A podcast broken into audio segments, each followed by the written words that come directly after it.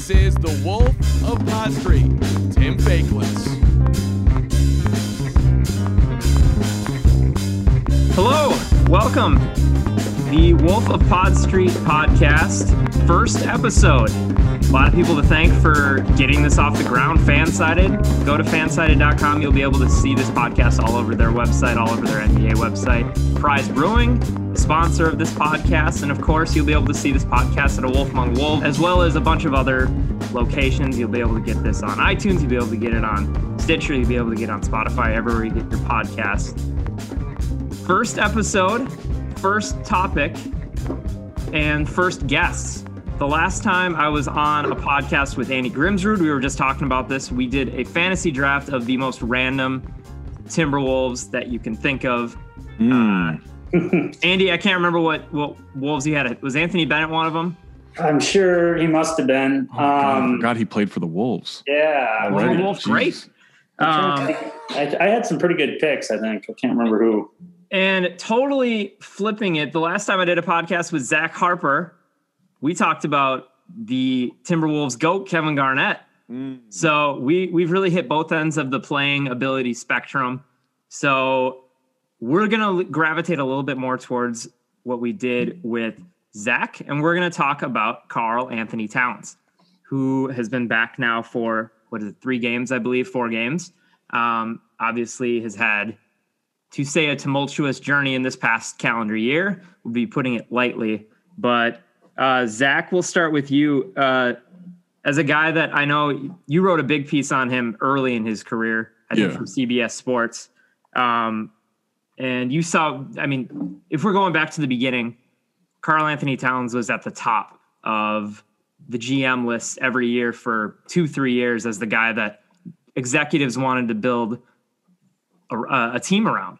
And since then, he's made one All NBA team. He has had some injury problems, but all things considered, still, I mean, maybe save Nikola Jokic, the best offensive center in the NBA, has his has his downsides, but uh, with what we've seen from him this year and what we've seen without him specifically, what can we really say is the impact that Karl-Anthony Towns makes on a basketball team?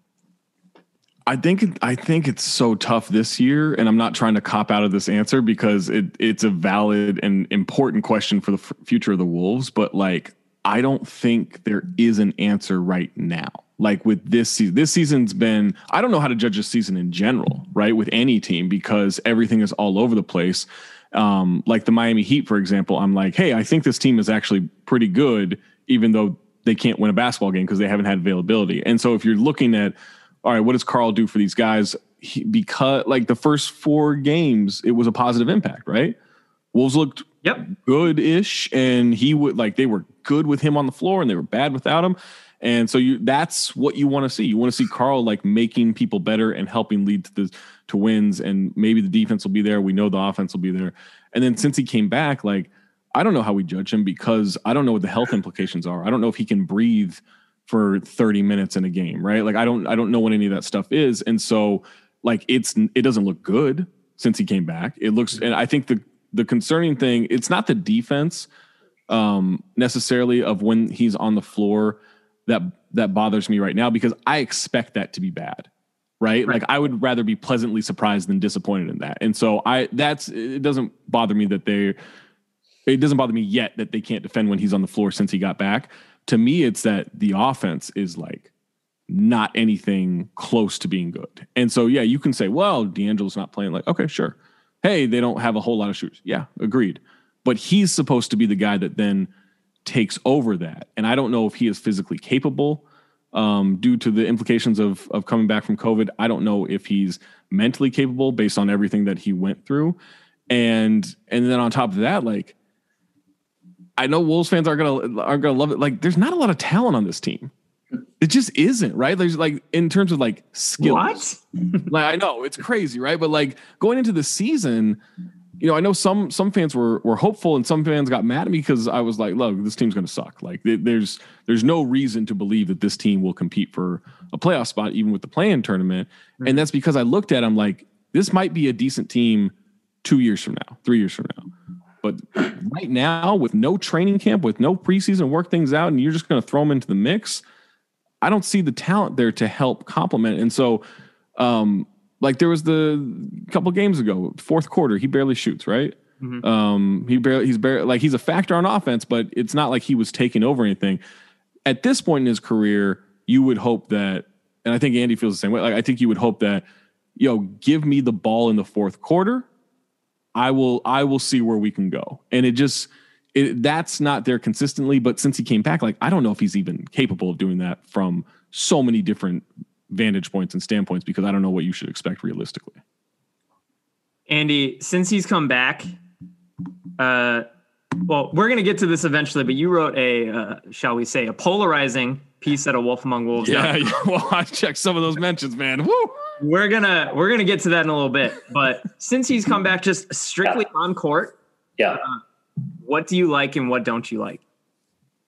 Um, it's hard for me to like compartmentalize it. It's so weird because he's played nine games, I think, and it's like there was two, right? There was two, then wrist, then was it one or two more, and then One and a half, maybe. one and a half, and then COVID, and then a few more since. So it's hard for me to said that his remember. wrist is still hurt. He said after a game recently that his wrist. I know, and I, Yeah. I mean, that, We'll to- maybe we can get to that. yeah, I'll, I'll, shouldn't get me started on sort of KAT's uh, penchant for saying certain types of expressing things a certain way. But um, you know, those first two games, my general thought was Russell dominates the ball. Towns doesn't have it as much. Well, that's not perfect in theory. It seems like he's way more focused on defense, and I thought that was true with Jimmy Butler here as that season went along, where it's like yeah, fans like, you know, I mean, I'm sure I was one of them. We want to see Towns get 30 points, but he was getting like 21 points with unbelievable efficiency and his defense was getting better and we were winning. And I'm like, that's not a bad player. Like, so I'm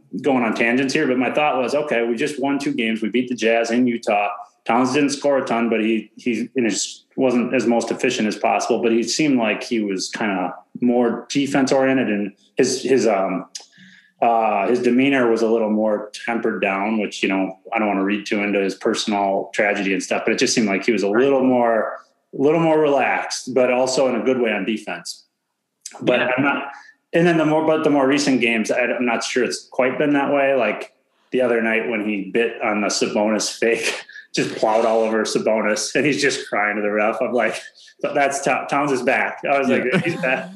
oh, that looked a little more ordinary, but he's you know he's one of at least one of those games he had a lot of points, and it seems like he's approximating his usual self. So I guess I haven't noticed like a huge difference overall. But I, you know, if Russell were to play, I, I I've sort of had this idea in mind that it might be a little like the Jimmy season where he's a, his role on offense goes down.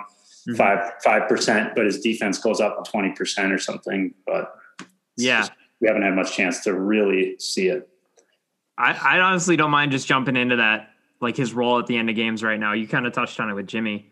And Yeah. it seemed like, especially against the Lakers, that I don't know if Ryan Saunders and the coaching staff were experimenting with it.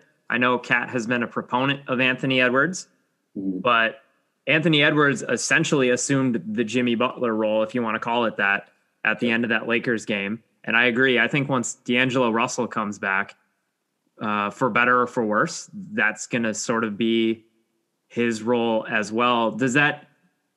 Hmm, I'm trying to think of the. I think when Jimmy Butler was on the Timberwolves, and that was his role. A Jimmy Butler. I- I don't think I'm breaking any news, but he was the best all around player on that team. He was the leader. What? I, mean, Yeah. I, I know. I, It was know. either him or Jake Layman might have been. Oh, I don't think he was on the team yet. Actually, never mind. Him or uh, uh, Marcus Georges-Hunt, one of those. There you go. Uh, there it is. There's a guy. but I think a lot of Wolves fans, and I would I would include myself in that, thought Tom Thibodeau was behind the strategy of it and was behind giving Jimmy Butler the ball at the end of the games. And it wasn't a bad strategy. The Wolves were really, really good with Jimmy Butler on the team. They were the three seed for the majority of that season. Uh, then he got hurt and they dropped to the eight, whatever. Uh, now that Ryan Saunders is in place, um, the uh, small again small sample size that we're working with here but six games and i said three or four i'm insane there's six games and when this podcast is out there will be seven 15 shots 18 11 10 19 13 uh, keeping in mind he just got back from covid We don't know the long lasting implications. I saw a bit about Jayson Tatum saying that he's still got some cardio issues. It, it's happening all over the place. We don't actually know what's going on with that.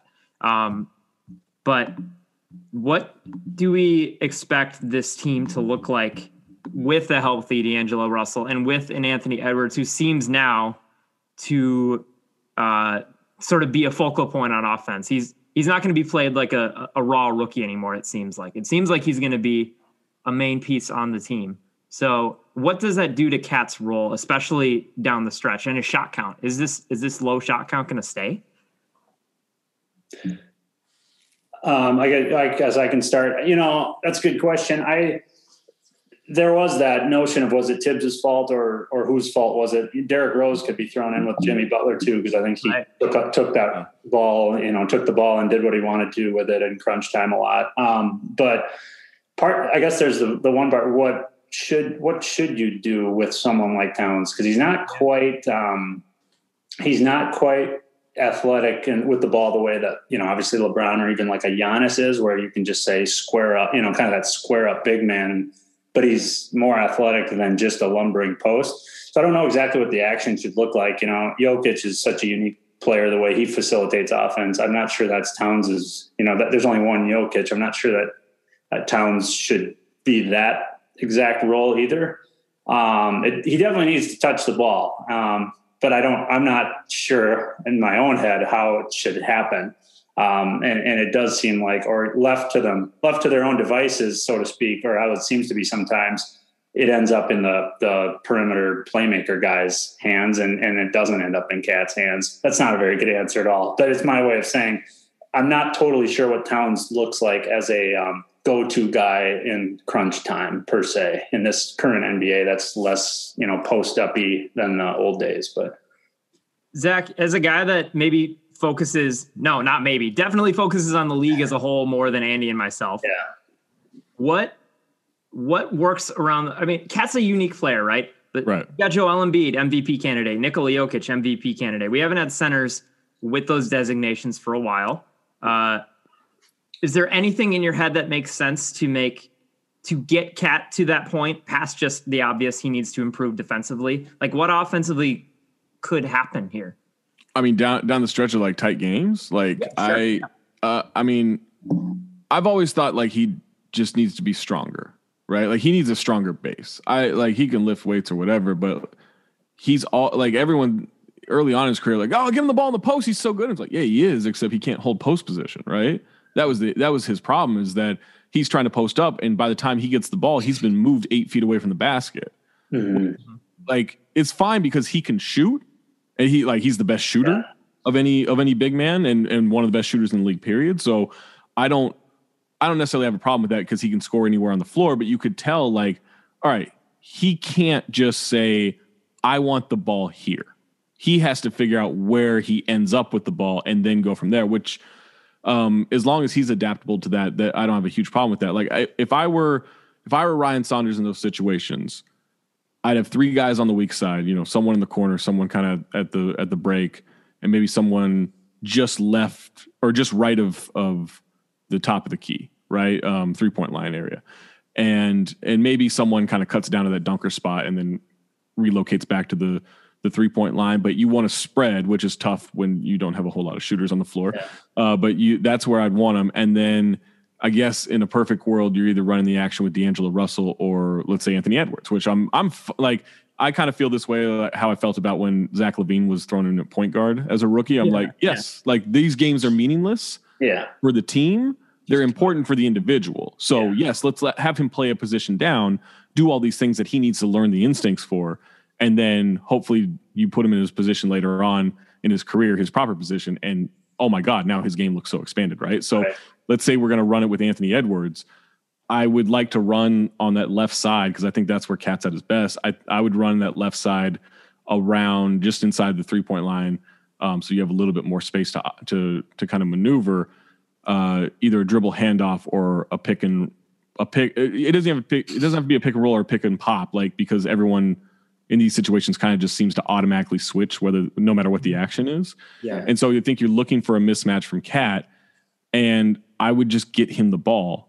I like what like if if it's Anthony Edwards and we get do the pick action and we see him give KAT the ball at 19 feet. Doesn't have to be at the three point line. Doesn't have to be in the post. It just has to be KAT has a mismatch now.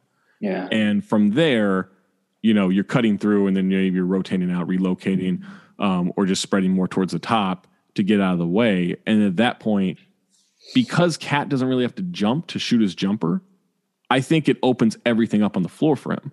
When he starts battling for position and trying to like get physical and everything, that's when I find that he he struggles. But if you're going to overplay his jumper because he doesn't really jump and he can just kind of get that off at any, you know, in the blink of an eye, if you overplay that, then he can drive without having to be too physical. If you don't overplay that, he's the best shooting big in the league. Like Jokic is fantastic. KAT's such a better shooter. Yeah. Right, right. Like he just is. And so in those positions, I would just trust KAT to I don't like some people are gonna be get on the block and go be physical, go Yeah. be Shaq, right? That doesn't work for Karl. Like it, it- that's not his game. Like I want him shooting that 19 footer.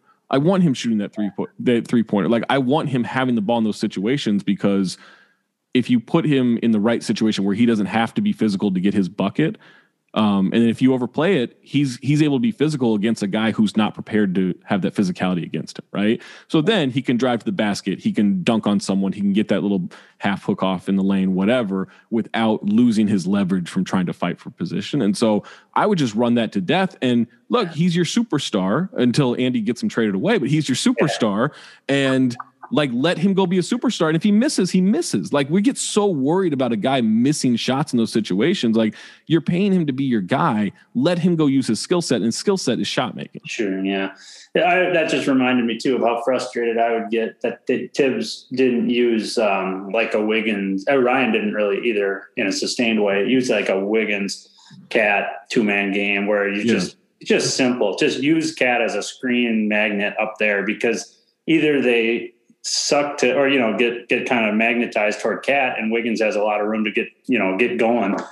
Or they don't and KAT's open for three. It's just Right. it's just simple. And you do see defenses even in the fourth quarter they do miss they do miss mess up and they leave KAT open. I mean it's not like All he'll never get a three. They're not going to Yeah. be there every time. And if he gets even like three threes off in a fourth quarter you know you make one or two of them that's that's good. And it'll affect what the defense does next but yeah and I, But- and I think on top of that too like uh, look i know we love to oh pop ran a great play and oh brad Yeah. stevens and nick nurse look what they're designing like that, that's all cool but sometimes like just get your star of the ball and get the hell out of the way yeah like I like we don't have to be too cute about this stuff sometimes. And I think that we get into so much of like run a play at the end of the game. Yeah, if you've got that dude, but if you don't have that dude, just that guy's Mhm. tall and he can shoot the ball over anybody. Like let him go do that. Sometimes it's just Yeah. that simple. Yeah Sure. I, I'm, I want And- to and- a little. real quick, if you don't Yeah. believe KAT in those situations, okay, do something else or get rid of him, right? But like if you're gonna if he's gonna be the guy for you, you have to make him be the guy. yeah I'm gonna get a little anecdotal because it, it's just made me think of this Friday's game against Toronto. Uh, the game opened. If if you watched, they were what like one of 19, just something absolutely horrendous. And after one half, they were only down 10. You look down the stat sheet. Karl-Anthony Towns, the only guy that really put up positive numbers. Jordan McLaughlin had some buckets too. J Max just Yeah. as a two way guy again this year. But uh, Karl-Anthony Towns is the only guy that really did anything. And then you go to the fourth quarter, and to your point, they're running pick and roll, but they're running pick and roll with Ricky Rubio trying to free up KAT. But because Ricky Rubio is the point guard and he had been struggling that entire night, they're just hovering the KAT. They're forcing Ricky Rubio to make a decision. So Right. that leads to my question. I was watching that game thinking, man, the Wolves win that game if D'Angelo Russell is the one initiating that pick and roll instead of Ricky Rubio. Could be wrong. You know, that could have entirely changed the dynamic Right. of the game for entirely different D-Lo related reasons. But at that point in the game, I couldn't help but think there is more, there are more avenues freed up with very simply a guy that can shoot the ball, initiating those plays.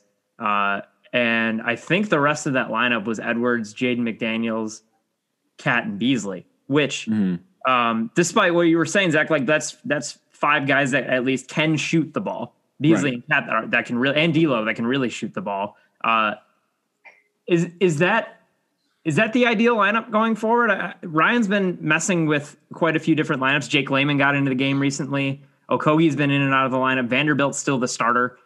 Right. Uh, is that the is that your fourth quarter lineup when healthy down the stretch, Andy? Or have you thought about it that way? Um, it's hard, to, you know, specific lineups on this team with, you know, what are we playing? What have we played about 15 different guys this year, probably? Like, Yeah, something like that. I mean, it's, it's hard to, to pinpoint exactly what it looks like. They kind of just punted on the power forward position, or maybe they just don't think they need one. It's starting to seem that way, at least, you know, someone of real size, but Right.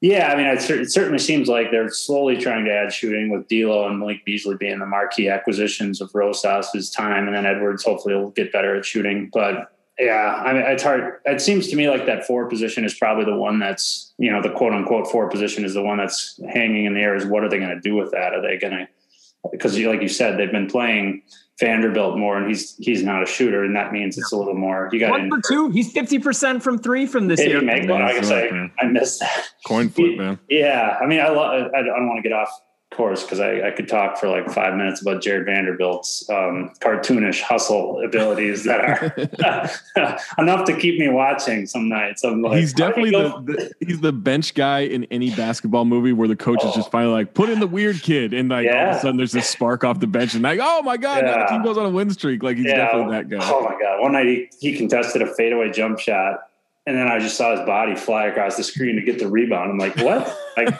no one in the NBA goes and gets the is the guy who gets the board when they Right. contest a fadeaway jump shot.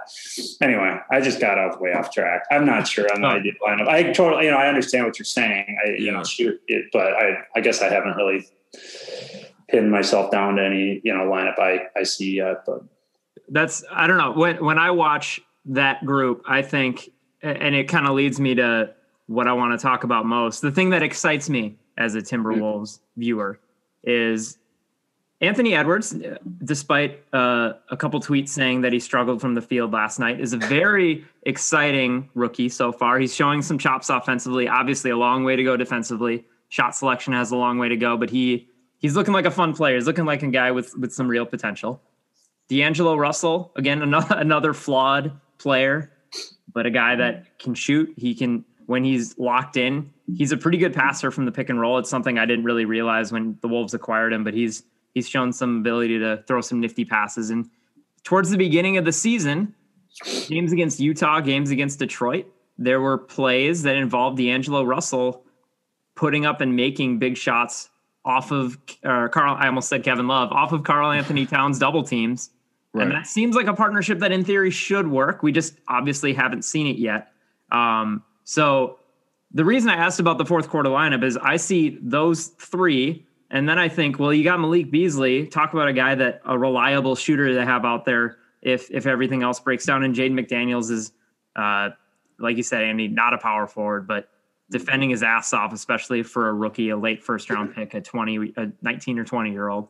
Uh, I've just loved watching him play, and I want to see more of him. But that's my long-winded way of getting around to do Anthony Edwards, D'Lo, and KAT make sense as a trio? And like, what's Zach? what- What's the ceiling for a trio like that? I know we we probably don't have enough info on Ant at this point, Right. and we definitely don't have enough info on KAT and D'Lo uh, as a pair. Uh, but like, think of it as D'Lo still being a new acquisition. What what can that trio really do when when things are rolling and everybody's actually healthy? I mean, in, theory, it should be unstoppable offensively, right? Like you have one of the best offensive centers in the league who can stretch the floor and score anywhere on the floor, right?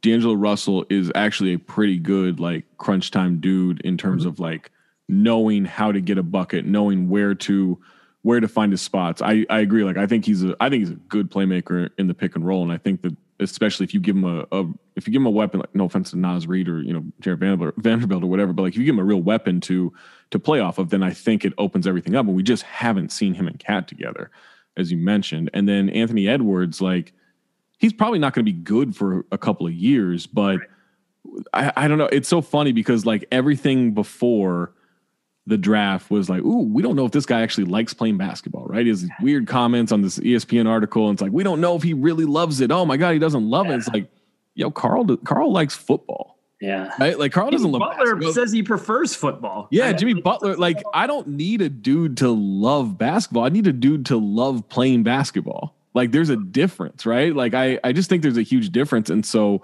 um, and so now, like, I everything I've seen from Anthony Edwards this season, that dude looks like he's having fun on the court. Like, he looks frustrated, but he's attacking. He's energetic. Like, I think some people have kind of slapped some like Wiggins stank on him for some reason, right? Like I, there's like this just weird like like reluctance to accept him. And look, I don't know if he's going to be good. I don't know if he's going to justify being the number one pick. LaMelo might be way better than him. James Wiseman might be way better. That might have been a miss by the Wolves, mm-hmm. but I think he's a guy that really seems to be energetic and enthusiastic. And sometimes you just need that dude out there, right? And especially if he's talented. And I think he's talented. I think he's I think he's going to be a really good player in this league. Number one dude, probably not, but there aren't that many of those guys anyway. And so if you can get him to be a knockdown outside shooter, doesn't have to be Klay Thompson, but like he he can't be a 31% shooter, right? If you can get him to be a, a guy who is a threat to spot up and you're and you're just hesitating, those three guys alone together should be unstoppable offensively. It's just what happens on the other end. And then that's where the other two players involved become so important. And that's the issue for for Gersson, right? Is like I don't know what you guys think of Jarrett Culver at this at this point, but like I don't feel totally optimistic that that was a pick that will pay. And in the most awkward of transitions, we are bringing on Jerry from Minneapolis, who's going to participate in our first ever Wolf of Pod Street trivia contest. But before I bring on Jerry, I want to talk to you about Prize Brewing and their new signature series, their new year round signature series, the Peace Offering Cold Pressed Stout. Silky smooth cold pressed stout. It's infused with fresh roasted peace coffee beans. I drink peace coffee every morning, so I love that. It's perfect for brunch, bonfires, and breaking bread. It became available in the tap room this past Friday, and it's going to be in liquor stores by the time you hear this podcast on Monday morning. So please uh, go to Prize Brewing, make a peace offering. You will not regret it. Jerry from Minneapolis, our first participant. How are you this afternoon? I am doing great, Tim. Thank you for having me on. Very happy to have you on. If you don't know, Jerry also has the Ball Eyes North Twitter handle. He is pumping out stuff on balleyesnorth.com and he's also sharing stuff from Wolves blogs all around the web. So thank you for doing that. Uh, Yeah. As I told you before we hit record, the whole theme of this podcast is about Karl-Anthony Towns. So, in that spirit, we're going to keep on the same uh, subject, all about Karl-Anthony Towns. Jerry, are you ready? I am ready. Let's do it. All right. So the prizes that are available, you need to get two of three at least. There, it's a two-tier prize system. If you get one of three, I'm sorry, you go away with nothing. If you get zero of three, obviously same thing. If you get two of three, you get our first tier prize package, courtesy of Prize Brewing, and three of three, you get our tier two prize package.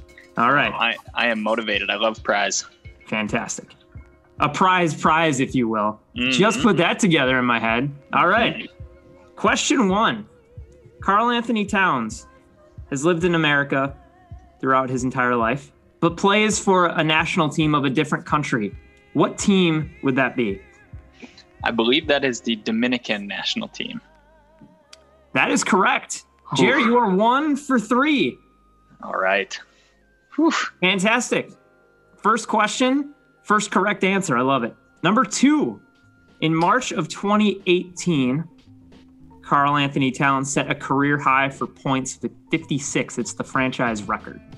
What team was that against? Shoot, that's I someone tweeted out that stat line the other day and I saw it and thought, "Oh yeah, 56. I remember that game." And a part of me thought, "Go look it up. Go see who it was against." And then I didn't. I moved on. But I think I have a pretty decent guess and I'm going to say the Atlanta Hawks. The Atlanta Hawks is correct. Oh man. Oh. Jerry, you are in the prize uh, uh, uh, category. You've earned at least the tier one prize, and you still have an opportunity to earn a tier two prize courtesy of Prize Brewing. Ooh. This last one, it's based in the same era. So, Karl-Anthony Towns hit his career high in March of 2018. That was the year the Wolves made the playoffs. That was also the only year that Karl-Anthony Towns to this point has made one of the three All NBA teams. There were three other players listed as center or forward center, so they play some center uh, on the three teams. Name them. Hmm. Three Okay. more. Three years ago, so 2018. That was the playoff year. Okay. Uh, we're gonna go. Do you want me to name them off one at a time, or all three to get to get it correct? I'd like you to name all three. It's kind of an all or nothing. All or nothing. Okay. Let's go with hmm. Joel Embiid, Rudy Gobert, and Marc Gasol. Jerry, you named one of three. Ah, The correct answers were Joel Embiid, Anthony Davis, who made the All NBA first team that year, oh, of course. Jeez. and a bit of a tougher one, Lamarcus Aldridge. Mm. Well, Lamarcus Aldridge, who had a great year in 2017. I don't feel bad. I, I wouldn't have gotten that one. Yeah, that was a tough one, man. Yep. But you got two of three.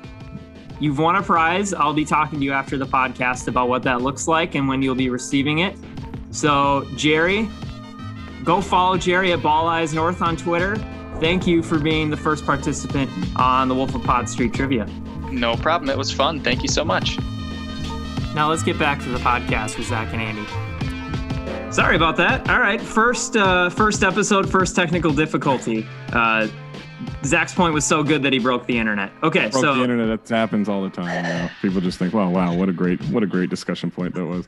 Uh, but for you know, for that trio, like I think they can be a team that gets you to the postseason when everything's actualized. Anything above that, like I think that's asking a lot.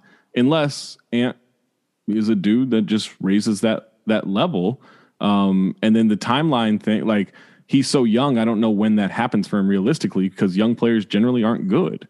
And so I don't think Andy, I don't think everyone needs to be on the same timeline. I actually think that's a really weird way of trying to build a team where everyone's got the same experience years and same same age. I like I think that's a terrible way because those things don't generally sustain. But with with this, like I just don't know that they're going to line up at the same time to be what the Wolves need them to be. Yeah, I agree. I mean, I, sometimes I think it's in, kind of like uh, worthwhile to just like look at the roster and try to honestly ask who amongst the whole roster is a part of the like quote unquote long term core because it's always a shorter list than you think. Like you look Right. at Wolves fans, if you ask them that on Twitter right now, they'd be like, well, you know, for sure, J Mac and the other J Mac and, you know, Towns and Beasley and Russell. yep. And, you know, it's Yeah. like fast forward like four years if you could, and, you know, maybe like four guys will be there, five, maybe. I don't know. It could even be less. But, but yeah, I, I agree. I mean, I, basically what Zach said as far as Ant, if he's that dude or or whatever, like it's just a matter of when and is it soon enough? And I, you know, that kind of gets to to um, the part of the impetus of my post that I know everyone loves so much. Um, I loved it. I thought it was great. I thought it was interesting. I like that. well, yeah, because I, I don't agree with you, but no, sorry, go on. yeah, well, I mean, it gets to like I I I think I agree with what Zach was saying as far as timelines get overestimated. Um, and my my spin on that for the like the Wolves situation, at least like at the time Rosas took over for Thibs, would be like you don't want to try to line up eight timelines at once. It's more about lining up like two or three of them. Um, But you do, you know, if you're trying to build this sustainable thing, then you want to have, give Karl, you know, one or two guys that are going to be like, you know, with him. And I think that's what he did with Russell. But at the same time, you don't want to like gut all of your veteran competence when you have a guy like KAT, 24, 25 years old. At least I wouldn't have done that because now you have what you have here. It's last year, third worst record in the league. This year, worst record in the league. And these are his prime seasons. And it's like, um, you, he should have a couple more quality veterans on his roster. It would be my take. Even if you're not going to win 63 games, if you're at least if you could win like 46 games and keep all your first round picks, and that you know it opens up you know like the D'Lo trade and not having all your first round picks, but. It wasn't a perfect. Um, I'm getting off script here, but it wasn't like a perfect. Obviously, there was an imperfect situation that Rosas inherited, um, but to me, it, it would have probably been a safer play and maybe even just a, wi- a more wise play to view it as okay, we have an average team. Let's try to get better incrementally here because we can't afford to go all the way to the bottom as Karl is entering his prime. And they've done that, uh, the ladder. They've gone all the way to the bottom, and we're going to see how it goes. But, you know, I, I view this team as now two different things. And I, it's kind of a spiritual element to it, not to get weird, but it feels like there's this like positive energy in these games where it's like Right. Jaden McDaniels makes three good defensive plays, and it's like that's enough to get people excited. Meanwhile, we're losing that game almost every time, and it's like, Right.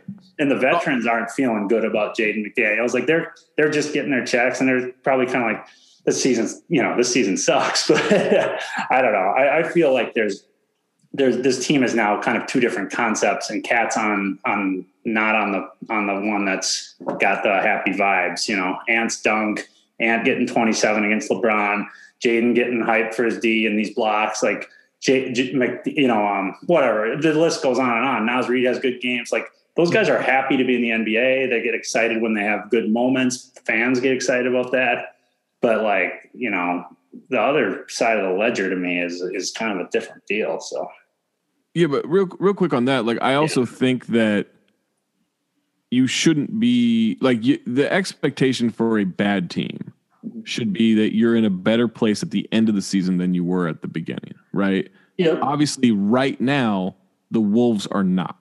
The Wolves are in a worse place for a lot of reasons. Some outside of their control. Some that's COVID stuff, right? Karl getting COVID, like, but they do have a lot of time to build within that. And I think that's the issue's always been are they going to have a culture? Like what's the culture of that roster, of that team, of the franchise?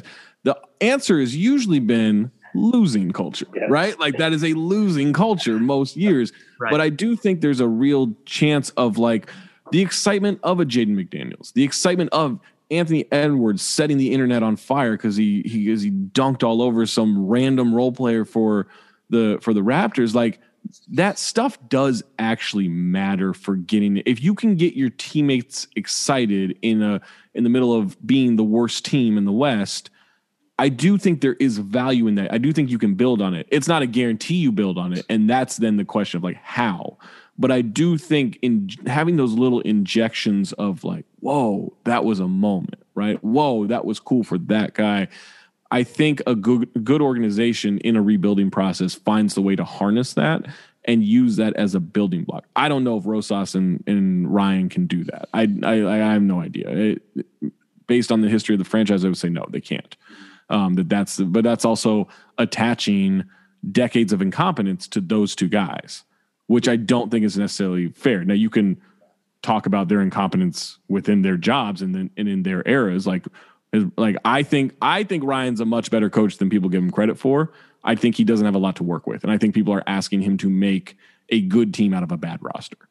Um, they, I think he could do a lot better with cer- with certain things, but I I'm not as negative on Ryan because I just have never had high expectations for this roster. But I do think there's there's still time, and it's rare that I'm the optimist when it comes to Wolf stuff. But like I do think there's I think there's time to at least based on what I expected the team to be at the start of the season for them to be in a better place by the time the 72 games are over. I think it's oh, go ahead, Tim. I, I, I was just gonna say I, I I like this culture conversation because I think it's really really hard to develop like a true culture within an organization. Like what Gregg Popovich has in San Antonio or has had for the past couple decades is it's impossible to emulate. Like a, a bunch of pop disciples have popped up all over the league. Mike Budenholzer is one of them. He's he's done a really good job, but I don't think anyone would call what the Bucks have in Milwaukee culture. Um, I think what uh, the Clippers have with Kawhi and Paul George is it's a great roster. They've had Doc Rivers in the past. They have Ty Lue now. I don't think anyone considered what they had slash have in LA to be culture. You can be a really good team and not have uh, this sort of like like Andy said, this like spiritual thing, like what the Right. Celtics had with Kevin Garnett, Paul Pierce, and Ray Allen. Right. Um, it- it's a really unique thing. What the Wolves have and what Wolves fans have, it goes back to what you were saying about the ant dunk, McDaniel's blocks, Naz Reid going Al Jefferson with a three point shot uh, and putting up 20 and 10. Uh, it excites Wolves fans. These little bits of things, I think, to a certain degree, are what Wolves fans have left to grapple onto, and I, it's not shocking to me that they're getting excited about that. And it's interesting because when the Wolves had their one year of winning in the past few years, to a lot of Wolves fans, that was the most the biggest bummer of a year ever. I hated it. They That hated wasn't me. That wasn't me. I want to be clear. I love that, Steve. I, I know you do. yeah. You are I the like- anti-Wolves fan in There that. so many people Uh, who were angry, and I was like, "Yo, I thought you just wanted to make the playoffs again, right?" Like, and I get it. Like, you want to do it to where there's there's a reason to make the playoffs. Like, you like Yeah. to maybe go win in the playoffs. I think we all could look at that team like that team's not winning the playoffs, Well, they, right? were, But they weren't winning the way that Wolves fans wanted. They They weren't going to beat the Rockets in the first round. Put it that no, way. no, No. Like, they, weren't, I- they weren't even yeah. expected to play them right away until Jimmy got hurt. But like they didn't like it because Thibs was a little bit of a grump. They didn't Yeah. like it because Jimmy was wasn't as like happy-go-lucky and uh, fun and hilarious as Zach LaVine. Ricky Rubio was traded for Jeff Teague, and Jeff Teague didn't like Ricky Rubio, and they got into scuffles during the season. And KAT wasn't That was- getting all the shots. that was That, so weird. I was cheering on Thibs in that WWF fight. I was cheering on Teague and Thibs, and Yeah. I'm supposed to be this hater now against the. I was.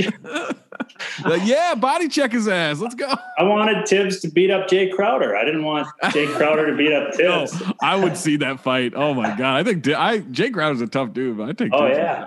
Thibs would yell him t- to the ground. Right. Um, okay, we, we, we've gone a little off topic. This is this is about Karl-Anthony Towns, not about not about Thibs and Jae Crowder. But that that would be a fantastic podcast episode on its own. I think.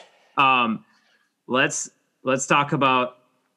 I, I I think before before we go further, I just want to I just want to say um, there has been a lot of uh, uh, talking about Karl-Anthony Towns' flaws, the reason he can't as he is currently constructed as a player, maybe be a Jokic, maybe not an MVP candidate. But I, I do want to emphasize Karl-Anthony Towns is really, really, really, really good at basketball, right? Yeah. Best shooting center in the league, maybe best shooting center of all time. I think I think at the end of the day, that's what he'll be. A solid rebounder. Um, but uh, uh, he's a multi-time All-Star. He's going to make more All-Star games. He will make more All NBA teams in his career as long as he can stay healthy. He's a great basketball player. He's the best player on the team. It's not even close. Okay, just had to get that out of the way. Um, let's talk about Karl-Anthony Towns on defense. Um, uh, I think at the beginning of each of the last two years, and either of you can correct me if you disagree. uh, Karl's defense looked improved to start both of each of the last two years. I remember at the beginning of last season, um, I remember a game in Brooklyn. There, there was a stretch there where he was putting up crazy numbers and putting playing improved defense. And like the first, like three, four games of the year, people were like, "Is KAT about to be an MVP candidate?" Then he fell off. He got hurt. COVID happened. All that stuff didn't happen. Um, the beginning of this year, the same thing happened. Um, I've seen a lot more inconsistency defensively since uh, he got back, and again for the 90th time. There are a lot of factors at play with Karl's return right now.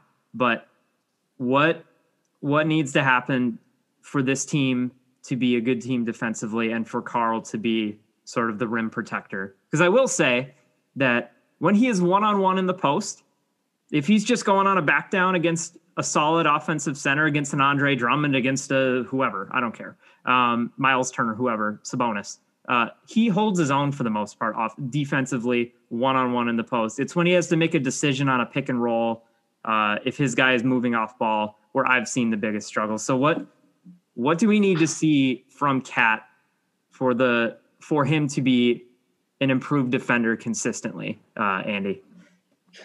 Um, well, yeah, I mean, I, I think your your history the last couple of years is helpful. I think you could even take it back his whole career because he has had these peaks and valleys, which is strange. It's Mhm. with Kevin Garnett, he seemed like a good defender. I think, like as a rookie when KG was next to him, and then then KG was away, and and it was like the Sam Mitchell year where they they were getting better, but they were an offensive team only, and. uh then Thibs comes and the defense doesn't arrive right away. And then Jimmy comes and that's when KAT was put under the microscope for the first time because he's got not only those two individuals, Thibs and Jimmy, but he's got the media noticing that like, oh, this guy's not that good on D. And that was the year in media day. He's like, I'm just going to play by my instincts like I did at Kentucky. And then he starts off with the worst defense of his career. And I'm like, oh, this guy's got to get his. He's got to kind of. He doesn't get it right now, but I think I I really thought the the like maybe last three fourths of that playoff season was when he was defending the most consistently. And like I mentioned earlier in this podcast, it coincided with a little bit reduced offensive role. Um, and I just thought, I, I personally think that that for him at least, and if not every single player, but almost every player, there's a little bit of an either or in terms of your effort, like where it's going to be higher. Like I, you know, not everybody has the extreme of like uh, early Houston Rockets James Harden, where it's like 99 1. But like, you know, I think there's a little bit of an apportionment there. And I think for Towns, when he, when his offense goes a little bit less involved, I think his D tends to be higher. But um, in terms of the X's and O's and stuff, it, it seems like it's more attention, focus, and discipline. Like, don't jump so much and just do the wall up thing, right? Like Al Horford would be the guy I would think he should just copy to the extent possible because he's not ever going to be Embiid. But I think he could be, he could probably physically be maybe even a little better than Horford, but he just doesn't have the the restraint quality, which I don't know. I, I'm not sure, Zach, if you agree with any of that or, or have other thoughts. But no, I, I agree with a lot of it. Like I think it's funny. Like I actually think the best thing that could happen is him being Al Jefferson in Charlotte. Like which you don't really think like Al Jefferson, good idea on defense, right? But Al Jefferson, yeah. Al Jefferson's not a good defender, right? But under Steve Clifford and Charlotte, they had top seven defenses pretty much every year with Al Jefferson as their starting center. Wow, and I didn't of, know that. I was yeah, a big Al uh, stand for a uh, while. Yeah, and a, and a lot of that is scheme. A lot of that scheme, right? It's like Al, we need you to do this, this, and this. Follow that script, and Al did it. And they like he wasn't a good defender, but he was a good team defender, right? He was in position, and you can like so some of it's scheme, and then some of it is just like you guys mentioned. We see this every year with Karl there is one month out of the season. Sometimes it's October, November, that split, and sometimes it's like January. Where there's one month out of the season where we're like, yo, he figured yeah. it out defensively. Here we yeah. go. This is what it's going to be. And then it goes away. Yeah. It goes away and it never comes back the rest of that season. And I don't know what that is. Like I, I'm with like I think it is attention to detail. I think it is focus. And every time I see Karl go for a, a block shot, I just think, well, there's a score. Whether he gets the shot or not, like because yeah. either the backline defense isn't there or he has gotten out of position to go block a shot and everything. And um, and so I kind of just expect the worst in those situations. So some of that is his teammates need to be better. They need to be in position. They see him go for a block shot. You got to rotate over. Mm-hmm. Like that's just that is being on a string defensively. Like that's just how that goes. If guy goes there, then everyone's got to follow suit in unison. Um, so some of that is teammates. Some of that is him being too jumpy to like get a highlight block. And you know, Rudy Gobert doesn't jump that much, right? Now, it's not fair to say like go be Rudy Gobert. That's not what he's going to be. But you can be a big person who deters shots at the rim without blocking anything. Um, and that's not to say Rudy doesn't block, but you know what I mean. Like you, like sometimes just being in the way is good defense. Mm-hmm. And I think if Karl focused more on that, and and it goes back to like, yo, he like you, you can't have Al Bundy be your your franchise guy. Like I, like KAT is talking like, well, at Kentucky we did this, at Kentucky we did that. Like right, yeah. nobody gives a shit about what you did in college in the NBA. Nobody. The only person we care about is Melo with that yeah. stuff because he won a championship. Like that at Syracuse. Like that's the right. only person in the NBA that we're like, yo, in college, yeah. look at this. Um, and KAT, that was the that was the issue. Like I look, I had I had I still have issues with some stuff that Tom Thibodeau does defensively in the modern game, but if you look at what the Knicks are doing, not to go too off topic, but you look at what the Knicks do, like he was right. Right? Like Mitchell Robinson's not good. Yeah. Julius Randle's not good defensively. RJ Barrett's not good defensively. And that's a good, good defense. Like it's an indictment on what the Wolves were doing yeah. under Tom Thibodeau. And yeah, they made up for it offensively. But when, you know, when Taj was on the court, when Jimmy was on the court, they bought into because they knew yeah. this is what if you execute this, this is what it looks like. And and and and the guys who didn't buy in, like they were terrible defensively and it hurt the team. And so I think part of it's ultimately it's going to be on KAT to either get serious and keep that focus for a full season or most of the season, whatever that's that balance has to be, or you go get guys that can help him out defensively so much that he yeah. can be like Jokic sucks defensively. Mm-hmm. sucks. He screened his own player in a game against the Jazz last season in the bubble. to like Donovan Mitchell to tie it up and go to overtime, got him to like screen Jerami Grants for some reason. Like I still don't understand what the hell Jokic is doing. Like he he's so bad. They're subbing in Mason Plumlee to be the good defender on that team in in clutch situations, right? Like he's awful defensively, but the Nuggets make it work, and they're not great defensively. But they're often like 15, 17. If the Wolves were 15, 17 defensively, somewhere in that range, that's a playoff team. Like it does, you're not asking. Karl doesn't have to go be Hakeem Olajuwon, but if he's not going to be able to keep that focus, then one, he has to be so good offensively, like Jokic is, right?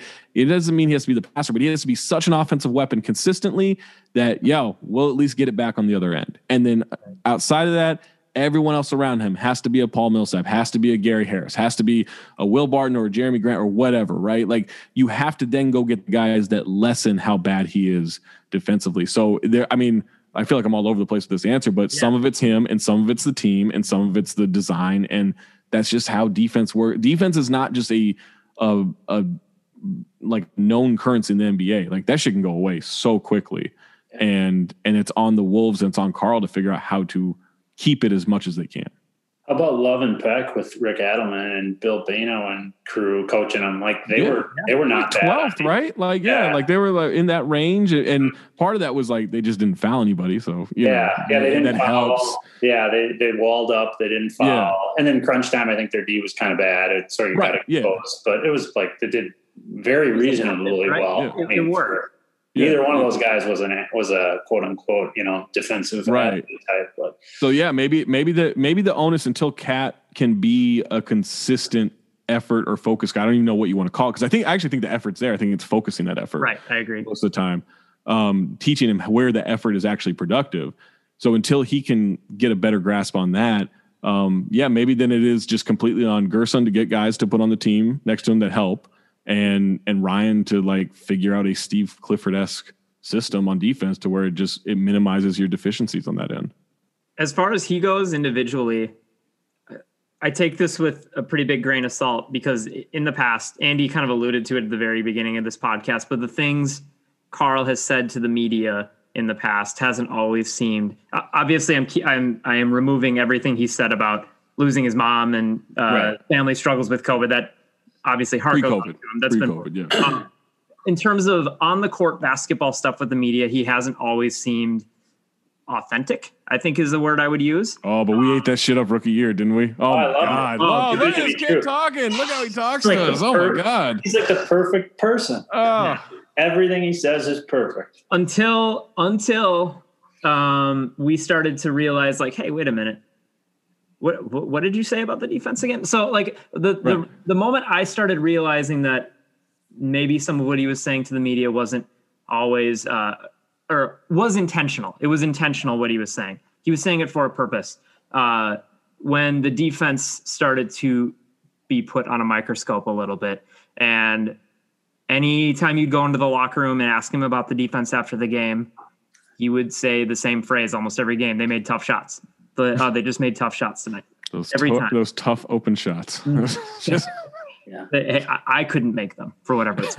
um, but the thing that gives me hope for this year is at the beginning of this year was the first time, and I, I wish I had the quote in front of me. Was the first time I heard him acknowledge his defensive shortcomings from the past about him making the wrong decisions, about him wanting to make the right decisions, and it, if there's any sense of hope that that seemed genuine to me that he was criticizing his own game and pointing out something he needed to work on because he usually hasn't done that in the past. He would say things like i'm just going to play by my instincts or they just made tough shots. Uh, so will we eventually see the defense that we saw at the very beginning of the season come back? I don't know. But uh, the fact that he is at least saying publicly i've sucked on defense in the past and I want to improve. To me, considering what we've seen of him as a person in the past, not as a person, but like to the media, his presentation to the media in the past, that suggest, suggests growth or at least a willingness to point out his own shortcomings on the basketball floor. Or, or you, to play devil's advocate, I don't know how yeah. Andy feels here, but like, or he knows it sounds good. Yeah. Right? yeah. Like, but, but like, there's some people are very savvy with that. Karl's been very savvy with that Yeah. his entire career, Yeah. and so Maybe I got Like- sucked in again like it's 2015. it, it's it, but it's easy to do, right? Because that because it is a different answer, and you think, oh, that is growth. Because immediately, but if I want to if I want to be kind of a dick about it, like it also sounds like something you'd want to tell the media. yeah. Um, you know, I, I remember being there for 2015, no, 2015, 2016 season Miami Heat Media Day. And Hassan Whiteside tells me, I'm, I'm going to be Defensive Player of the Year this year. And we're like, okay, sure, sure, buddy. And then we told Chris Bosh that, right? Chris Bosh goes up for his set and like, hey, you know, Hassan said he wants to be Defensive Player of the Year. And he said, oh, you want, he said that? Yeah. Okay, that's good. I'll be able to remi- remind him that every day Yeah. right? And so, who's the guy on the team that will remind Carl every day, "Hey, you just said that you sucked on defense and you need to get better." I think he actually to to bring it full circle. I think that guy now plays in Miami. That's true. Yeah, you're right. I think that does. The guy does. play in Miami on now. the Timberwolves, but Um, but yeah, like like look, you can say whatever you want, but it's the whole like actions speak louder, right? And so. Until we see, like, I that defense will come back. I guarantee it. Probably be the first month of next season. yeah, right? Because that's when we usually see it, and then and then after that, I don't know. Like I, I'm at this point, like with with that with Karl, like I just don't take any stock into the stuff that he says. I don't think he's lying. I think he believes the stuff. Yeah, I think he knows he he sucks on defense, defense and wants to get better. But like, hey, I know I should eat better and exercise every day. yeah, It doesn't happen, right? Like, I mean, that's that's just how it goes sometimes. Like you can it, you can recognize your flaws, but fixing your flaws, like it's just it's a different thing. That's and that's very human and very hard to to remain focused on if the if they're your inherent flaws. Was last year when he said pioneer we're we're being pioneers of excellence, or was that I'm trying to remember. That was the phrase that I think almost killed me. Oh. I love that. I that one I I, that one I believe. about That one I believe. of Excellence. Yeah. it might have been when they because they were like ten and ten last year. They started off surprisingly competitive. I think it was in that little window. I think we got pioneers Right of before excellence. right before the team tweet about like the Timberwolves are going to be bad Yeah. this year with the whole That like SpongeBob. That thing. one's tough. That one's never it's never going away. Enough people Right. save that one somewhere to. they never deleted that tweet, I don't think. Yeah, to their credit, never deleted it. You got to yeah, leave it up. good for them. Shabazz Khan. Um, Yeah. That that same Oh. social team took a badass picture of Anthony Edwards dunking Ooh. on Friday. So Oh, um, yeah. Look, off topic. If you didn't like that dunk, I don't know how to help you, man. Yeah. Like, I was just that was a that's a moment right there. Oh yeah. Uh, I I couldn't tell you. I, I think uh, Dragonfly Jones tweeted like couldn't tell you if Baron Davis and the Warriors won that game again where he Yeah. dunked on Andre Kirilenko. but we remember the Yeah. dunk. and that was a playoff game, right? Like, yeah. Oh, I saw somebody tweet out the Vince Carter dunk in the Olympics. Like he only had 14 points in that game. I just want to point that out. He Right. Yeah. whoever that was against. Okay, that's all I got. Andy, Zach, I appreciate you both for a variety of reasons. But Did I we fix them? What's did that? We, did we fix the Wolves? Is, is it? Kanye West tried. We're trying now. Yeah, uh, We'll get we'll it done one of these times. Yeah, we'll, we'll figure it out eventually. Yeah. We'll see. But thank you both so much for coming on. Andy wrote a great, a great piece. I'm gonna call it a great piece. All right. Let me say I'll this: call Anthony Hey. Towns. read it with an open mind. You don't have to agree with it. Just read it with an open mind. Don't be angry when you read it. No. It's a, it's a fascinating read. Don't don't react off a headline. Actually read it. Yeah. Give it a read. Zach, you are at the Athletic. You're on S- Sirius XM Radio, Mad Dog Radio. Yeah. You're all over the place, man. I'm Uh, all over the place. we miss you in Minnesota, but hope you hope you both are doing well, and hopefully get to talk to you soon. But thank you so much for coming on the first episode of the This was Wolf fun, on guys. Wall Street. Thanks, Tim. This was fun. Appreciate it. Please go and subscribe. Apple Podcasts, Spotify, Stitcher, wherever you get your podcasts. Go to patreon.com backslash the Wolf of Pod Street. Become a pod or become a patron for three dollars a month. This whole month's uh, worth of income is going to Headwaters Foundation for Justice. It's a local based foundation that gives to a whole bunch of causes around the Twin Cities. It's a great organization. Go do it, even if it's only for this one month. Anyway, thank you for listening. First episode of Wolf of Pod Street, and we'll see you next week.